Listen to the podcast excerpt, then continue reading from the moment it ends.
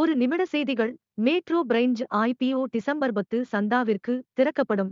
P V சிந்து தென் கொரியாவின் an தோற்று வெள்ளி வென்றார். இந்தியாவின் நிறுவப்பட்ட காற்றாலை மின் உற்பத்தி திறன் நாற்பது ஜிகாவாட் எட்டுகிறது.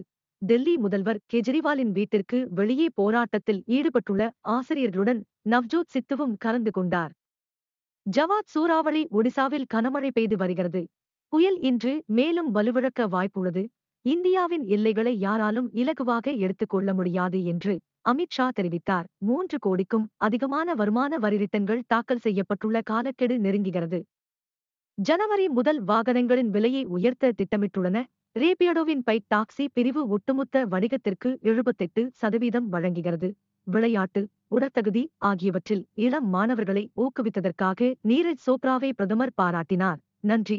சப்ஸ்கிரைப் டு வணிக கற்கள்